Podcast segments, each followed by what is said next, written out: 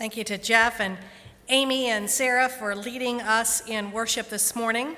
Um, this is round two. We are, are finding our way back to normal. I uh, preached at the, the 9:30 service, and now back at 11. And Tim and I were talking this morning. It's kind of strange. You guys don't know any different, but getting back in the saddle again, and it is so good to be with all of you. Uh, so hopefully, uh, this being the third message, I'll get it right the third time. Right? Third time's the charm. So, we uh, are in a sermon series called Brave, and this morning uh, I'm going to be talking about risk. You see, life is about risk. Are you willing to take a risk? Is it worth the risk? Uh, how does bravery play a role in the decisions that we make? And, and, I don't know about you, but these last 18 months and then even now, uh, we, we've never thought so much about is it worth the risk? You know, going to the grocery store, coming to church, you know, whatever that looks like. And so, uh, continued prayers, you know, as we come out of, uh, come out of all of this. And I just want to, uh, to mention that uh, some protocols, it seems like, are starting to change a little bit, that um, masks continue to be optional, but we just want to, to let everybody know that you're welcome to do whatever you would like to do here, whatever you're comfortable with. So if you're uh, comfortable to not wear a mask, please don't wear a mask. If you're more comfortable to wear a mask, we want to encourage you to do that as well. So uh, come as you are, and we're so glad that you are here. Those that are watching online, we are thrilled that you are connecting with us uh, via live stream. So it's good to be together, whatever that looks like. Amen. Amen. Amen. So uh, I want to talk a little bit about the hot take these past uh, few few weeks, and it's about Simone Biles. How many of you have been watching the Olympics? It's been so fun uh, to, to, watch the Olympics and cheer on the USA. And uh, there has been so much controversy about her public decision to step back and pull herself out of a couple of the events uh, in the Olympics in Tokyo. And I was reading up on Simone and just a little bit of her story, and she has quite the story of overcoming abuse, physical challenges, uh, serious injuries, yet has a combined total of 30 Olympic and World Championship medals. Absolutely amazing. And uh, some say that she is the most decora- decorated American gymnast and is regarded by many as the greatest and most dominant gymnast of all time. And now she is a champion for another reason. A brave young lady uh, who uh, is brave for another reason. And she reminds us of what uh, it means to be real and that it's okay to be real with how we are feeling and what we're experiencing. And I hope and pray that over these past 18 months, that if we've learned anything, it's this much, right? Is to be real, to be real. Uh, I, I, did some reading again and just want to share a little bit of what I found. Biles explained um, before the event that she pulled out of it that she was shaking um, just hours before the event, and she said she had never felt like this going into a competition before. She said it's been really stressful, the Olympic Games. She said, uh, I think that we were just a little bit too stressed out, but we should have been out there having fun. And this has just not been the case. And, and some uh, critics will dismiss this as mental health uh, issues, uh, but not gymnastics in particular, and just really are criticizing all of this. And we understand that in life and in sports and whatever it is, that it requires the mind as much as much as it does the body. And a lack of focus, it can be dangerous, uh, as much as a, a broken ankle or some type of other injury. And it was obvious that she had this inability to focus and to concentrate. Uh, and, and, some, again, are criticizing her decision. And, and some of it likened it to baseball, right? Like we will go down and watch the Cincinnati Reds. If a, a, pitcher does not have the ability to have his head in the game, which really brings a whole new phrase to your head in the game, uh, the pitcher would pull himself out of the game for uh, the sake of the team. And, and many of us uh, have said, you know what, she not only did this for herself, but for her team. And, and, then we know that, that the team won some several medals. And, and Simone said, Olympic silver medalists, I'm so proud of these girls right here. You girls are incredibly brave and talented. And then she, uh, on her toe or her, her uh, post, uh, she had hashtag empower. And I love that, how we can empower each other. So, risk and honesty and vulnerability and transparency, authenticity, kudos to her. So I want to switch gears, so to speak, uh, with all these hot takes and things that we're seeing in the news. I don't know if you've noticed, but space flight has been in the headlines. Uh, over these past uh, several weeks, if not a couple months. And it's, it's something that I never thought I'd see. Has anybody seen all of this that's going on with, with spaceflight in the news? So I was reflecting on um, all of this fascination with going into flight, and I was reflecting on, you know, when you have so much money that you don't know what to do with it. I don't have that problem. Anybody else have that problem? No. And I guess you set your sights on what's above when you've done everything and have everything below. And for some folks like Jeff Bezos of Amazon and Richard Branson of uh, Virgin Mobile or Elon Musk, they have created these space flight companies. And I guess it kind of scratches that itch that they have for what to do next. And apparently, uh, anyone can become an astronaut, right, for the right price. And I checked out the, the price for this, and it costs $250,000, 250K, to select your seat on the Virgin Galactic. Honestly, it's a little bit lower price than I thought. You know, not that I have this uh, extra 250 laying around, but I thought, you know, that's not really too bad. It's a little bit more than what I have to pay for my seat when I fly Allegiant. but um, but I can only imagine the excitement of what it must be like to board uh, those rockets. And like I said, there's a couple launches that have gone up. The anticipation of what you will see, the thrill of the launch itself, and the stories that you would tell your family, your friends, your coworkers uh, of how you went into space. In 2012, uh, Ashton Kutcher, he's a well known actor. I'm not sure how many of you are familiar with Ashton Kutcher. Um, he was once married to Demi Moore and currently is married to Mila Kunis. Uh, he bought a ticket for space flight through Virgin Atlantic. And he was scheduled to be on one of those first trips, and he was the 500th paying customer. Can you imagine? Uh, 500 already in line, and I'm sure there's even more. But some nine years later, he's all set to use that ticket. Can you imagine? Nine years, you're holding on to it, and the day has come. I'm sure he's like a little kid, all excited, ready, you know, to, to get on that rocket. But a lot has changed in nine years. Uh, he has a new wife, he has two children, and he's a family man. Ashton was quoted saying just a few weeks ago, My wife basically encouraged me that it was not a smart family decision to be heading into space when we have young children, he said. So I ended up selling my ticket back to Virgin Galactic.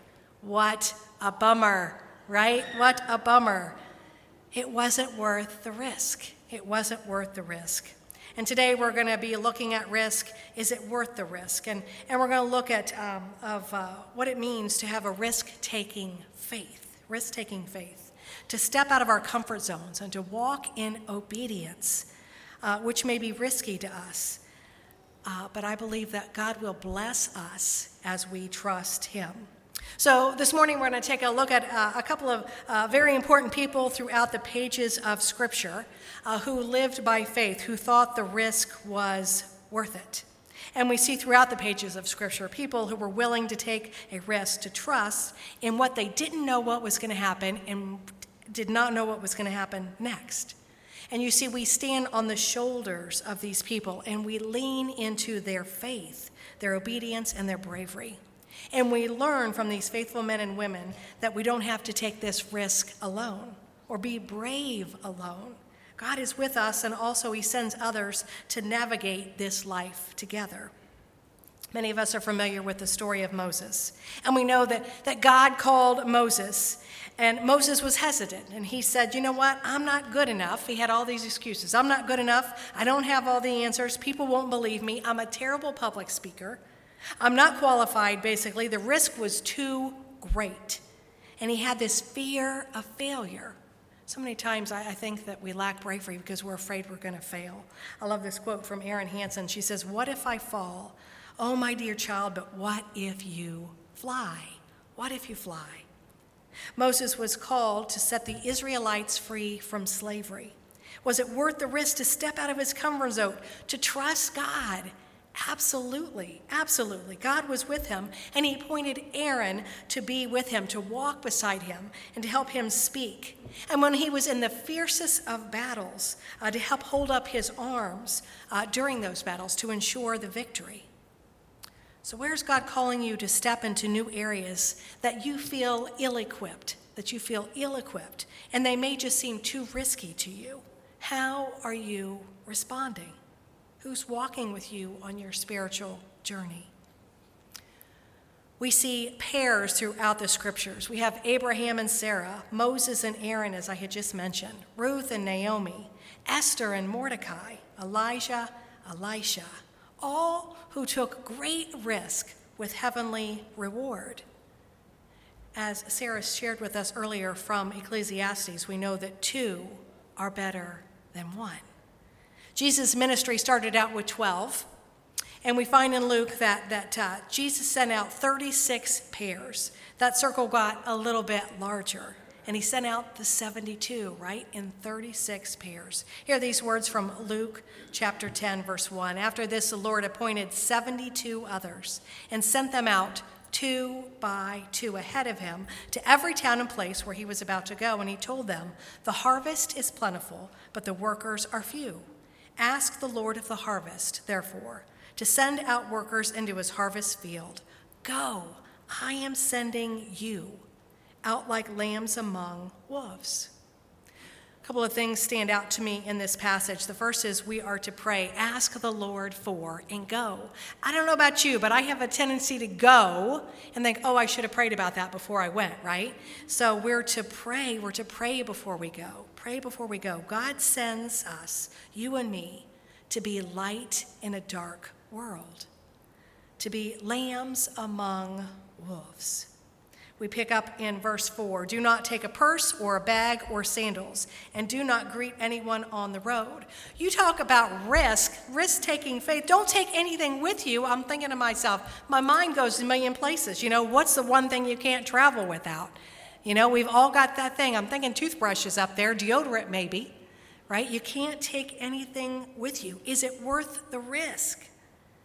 Verse 5 tells us when you enter a house, first say peace to this house. If someone who promotes peace is there, your peace will rest on them. If not, it will return to you. Stay there, eating and drinking whatever they give to you, for the worker deserves his wages. Do not move around from house to house. When you enter a town and are welcomed, eat what is offered to you. Heal the sick who are there and tell them the kingdom of God has come near to you. But when you enter a town and you're not welcome, go in its streets and say, Even the dust of your town we will wipe from our feet as a warning to you. Yet be sure of this the kingdom of God has come near. I can't help but think of, of what it must have been like for those 72, those 36 pairs that went out, right? Is it worth the risk being mocked? being thrown out of homes, looked down upon. I mean, they can't even wear the most comfortable shoes. I don't know about you, but it's like I need my inserts in my shoes these days. Anybody, right? Can't have your inserts. You can't have your most comfortable shoes. You know, there was a lot to risk. And so I wonder, you know, we wonder how did, how did it turn out for them as they went out? And we find out in verse 17. The 72 returned with joy and said, The Lord said to the Lord, Lord, even the demons submit to us in your name. And he replied, I saw Satan fall like lightning from heaven, and I have given you authority to trample on snakes and scorpions and to overcome all the power of the enemy. Nothing will harm you. However, do not rejoice that your spirit, the Spirit submit to you, but rejoice that your names are written in heaven. One of the things I want us to hear this morning is that God gives you power and authority when He sends you out. We don't go out as lambs among the wolves and to be light in the dark without the power and authority of the Lord. God gives you the power and authority when He sends you out. When you leave here today, you have that power and authority. I want to share a quote with you. It's from, um, from Winnie the Pooh. It's from Christopher Robin to, uh, to Winnie the Pooh. And, and some of you may come out of church today and go home and say, Oh, what did you learn in church today? Well, we learned about Winnie the Pooh theology. Winnie the Pooh theology. Hear these words. Promise me you'll always remember you're braver than you believe, and stronger than you seem, and smarter than you think. I think some of us need a reminder of that this morning. After Jesus' death and resurrection and ascension, the apostles were scattered. They were absolutely scattered everywhere, and believers lived under great oppression uh, under uh, the governance of Rome. And the, the, uh, the Roman government, in fact, uh, Claudius, ordered all the Jews to leave Rome. And so there was a husband and wife uh, that were in Rome at the time, and their names were Priscilla and Aquila. Isn't that a fun name? Priscilla and Aquila. And they lived in Rome, and they were ordered to leave, so they decided to flee to Corinth. And Corinth was a hotbed of, of immorality and idolatry. I mean, to me, you kind of went from bad to worse, but I'm not sure what the options were back then. And it was there in Corinth that they met the Apostle Paul, and they traveled together from Corinth to Ephesus. Here are these words from Acts 18 18. Paul stayed on in Corinth for some time, and then he left the brothers and his sisters and sailed for Syria, accompanied by Priscilla and Aquila. We pick up in verse 24. Meanwhile, a Jew named Apollos, a native of Alexandria, came to Ephesus. He was a learned man with a thorough knowledge of the scriptures. He had been instructed in the way of the Lord, and he had spoke with great fervor and taught about Jesus accurately, though he knew only the baptism of John. He began to speak boldly in the synagogue, and when Priscilla and Aquila heard him, they invited him to their home and explained to him the way of God more accurately. There are only seven references of, um, of these, uh, this couple in Scripture. In five of them, you will notice that Priscilla's name is mentioned first, indicating her authority. And uh, this is very uncommon in the ancient times, but scholars believe that she was the leading role in their ministry work, again, which is very unusual. We're in an age when the focus um, is mostly of what happens between a husband and a wife in marriage. But one of the things that, that we learn from Priscilla and Aquila is the example of what can happen through a husband and a wife. Risk they picked up and they traveled where God was leading them. Risk to invest in another believer to be mentors to him. I like this quote from Atticus. He says, What good are wings without the courage to fly? What good are wings without the courage to fly? Is it worth the risk to step out of our comfort zones, to grow the kingdom of God, to share the good news of Jesus Christ, and to love others, and to mentor others, to take them under our wing. Uh, Dwayne Davis is starting a new ministry here at Faith. It's called Discovery Bible Method, and it's where we read with another person one on one to mentor them in reading the Bible. And there may be some of us here that say, Gosh, I would love to have somebody read the Bible uh, with me and that we could read it together. And some of you may say, You know what? I have the time. I would love to be able to read the Bible with another person. So I'd encourage you just to, to hold that in prayer of what that could look like to possibly be mentored or mentor someone else in the faith. So, a question for us this morning is Who is your Aaron to your Moses? Who is your pairs partner, if you will, as Jesus sends out the 72? And if you are married, what is God doing through your marriage? You see, we're not meant to travel this faith journey alone. The Bible is full of stories of, of brave faith. What does our brave faith look like today? The Lord uh, ha- has been speaking to me over the past couple of weeks uh, about the state of our spiritual condition and our spiritual investment. And I have just really been um, drawn to different scriptures and, and hearing uh, from the Lord about what this looks like what does our spiritual condition look like in our spiritual investment? And I got thinking about the offering that we give, right? The offering uh, that we gave and are going to give this morning. It's a spiritual investment, right? What, what kind of spiritual investment are we making by coming to worship on Sunday, outside of Sunday morning? What does that look like? And, and what is a result is our spiritual condition. What does our spiritual condition uh, look like? And, and something the new that I'm trying to do uh, each day in disciplines for myself is to do something physical every day. So, what type of exercise? Uh, is it walking? Is it going to the gym? What does that look like? So, I would challenge you what are you doing for yourself physically every day? And then emotionally, how are you caring for yourselves emotionally? Uh, it has been a, a, a, rough past couple of years emotionally with how we're taking care of ourselves. So, what are you doing to foster personal relationships, to laugh? right? Sometimes it's hard to find laughter, especially if we hear of what's going on in the world. Uh, so, how are you caring for yourself emotionally? And then spiritually, how are you spending time with the Lord? So, how are you investing in yourself? Hear those words. How are you investing in yourself physically, emotionally, and spiritually? And where are you out of balance? You see, it takes bravery and it takes risk and it takes discipline to invest in ourselves. I was with uh, a family a couple of weeks ago and was planning a, a, funeral of a loved one who had just lost his battle with, uh, with cancer. And uh, I met with the, uh, the uh, wife and the daughter, and they were sharing about how he almost died a year ago, and it was in October, so almost a year ago. and he was on a ventilator and he was fighting for his life. And they really thought that that was going to be the time. And, and he, he battled back from that. And when he came to, he shared this amazing story with his family. And um, having that cancer diagnosis, he was fearful of death and, and what that was going to be like. And, and during this time that he was on the ventilator, and uh, he had this near death experience, and he shared it with them, and I'd like to share it with you this morning. And, and he described this beautiful place, and he said it was so peaceful. There was just peace everywhere. It was just beautiful, and in some place where he couldn't wait to return. And he heard this man's voice say to him, You're going to be surprised who's not going to be here one day. And then he felt this uh, gentle, like nudge almost. And he said, It's not your time yet. And then he came back. They took him off the ventilator. He had a, a quick turnaround, and he was very quick and anxious to share his story of what that encounter was like.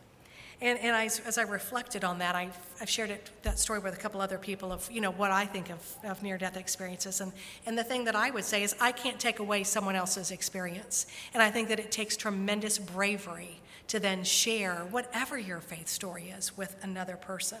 What does it look like to have brave faith, to share those divine encounters that we have? Brave to trust God, brave to follow the Lord, brave to believe. I believe when we walk in obedience, which may be risky to us, that God will bless us as we trust Him. So, where is God asking you to trust Him right now? Where is God asking you to trust Him right now? You have to decide is it worth the risk? Is it worth the risk? Let us pray. Father God, we come before you.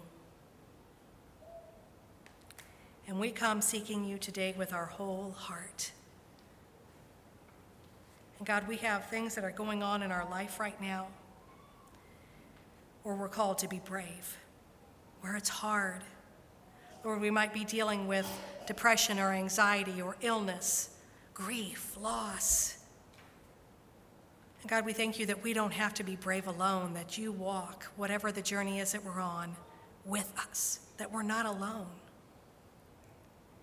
And God, we thank you that you send people into our lives, that we're not sent out to live this world alone, that we have others who walk with us. Father, we come before you and we thank you for the joys in our life and the things that we're so thankful for. God, we thank you for these heroes of the faith that have gone before us who model for us what it means to be brave, to walk into doors and, and, and down pathways, Lord, that we don't know what's going to happen, but we trust you. And we know that you care for us and that you are with us. So, Lord, we pray for risk taking faith to call us into areas, Lord, where we're not comfortable. And Lord, we pray, Lord, to be witnesses for you. And we pray to invest in ourselves and to, to provide self care for ourselves, Lord, not only physically and emotionally, but, but spiritually. How are, we, how are we stoking the fire of our relationship with you, Lord? And we pray for these areas of our lives where we need to trust you. And it could be going back to school, it could be going back to work, it could be traveling, it could be uh, in retirement, it could be in our families, it could be in our neighborhoods. God, you know what that is. So, Lord, I pray for those things where we're called to trust. And we have to decide is it worth the risk? We're reminded that we can do all things through Christ who gives us strength. It's in the name of Jesus that we pray. And all of God's children said, Amen.